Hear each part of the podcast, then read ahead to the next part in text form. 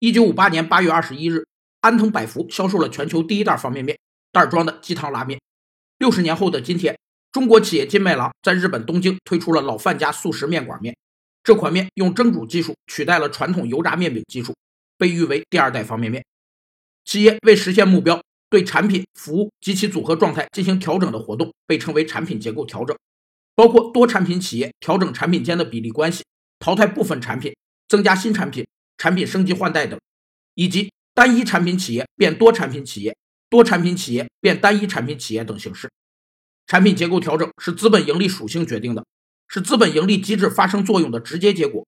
其目的是在战略安排下，以资本运营为基础，通过技术和管理推动调整产品组合，实现资本和相关方的利益目标。近年来，外卖的快速发展已令方便面企业感到了莫大的危机，他们都在试图通过各种技术创新和产品升级来挽留消费者。